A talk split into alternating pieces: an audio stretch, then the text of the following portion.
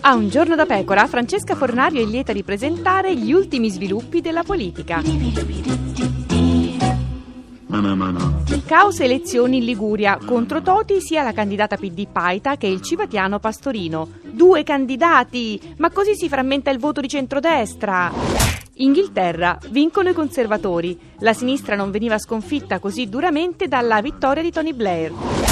Ex 5 Stelle mettono online un incontro con Grillo e lui fa oscurare il sito. Il tipico maschio italiano, più che la trasparenza gli piace il vedo non vedo.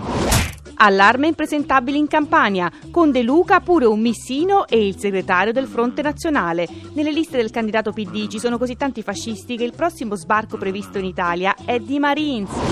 Infine Berlusconi torna quello dei vecchi tempi e a Rapallo fa le corna a un bambino, uscendo con la sua fidanzatina.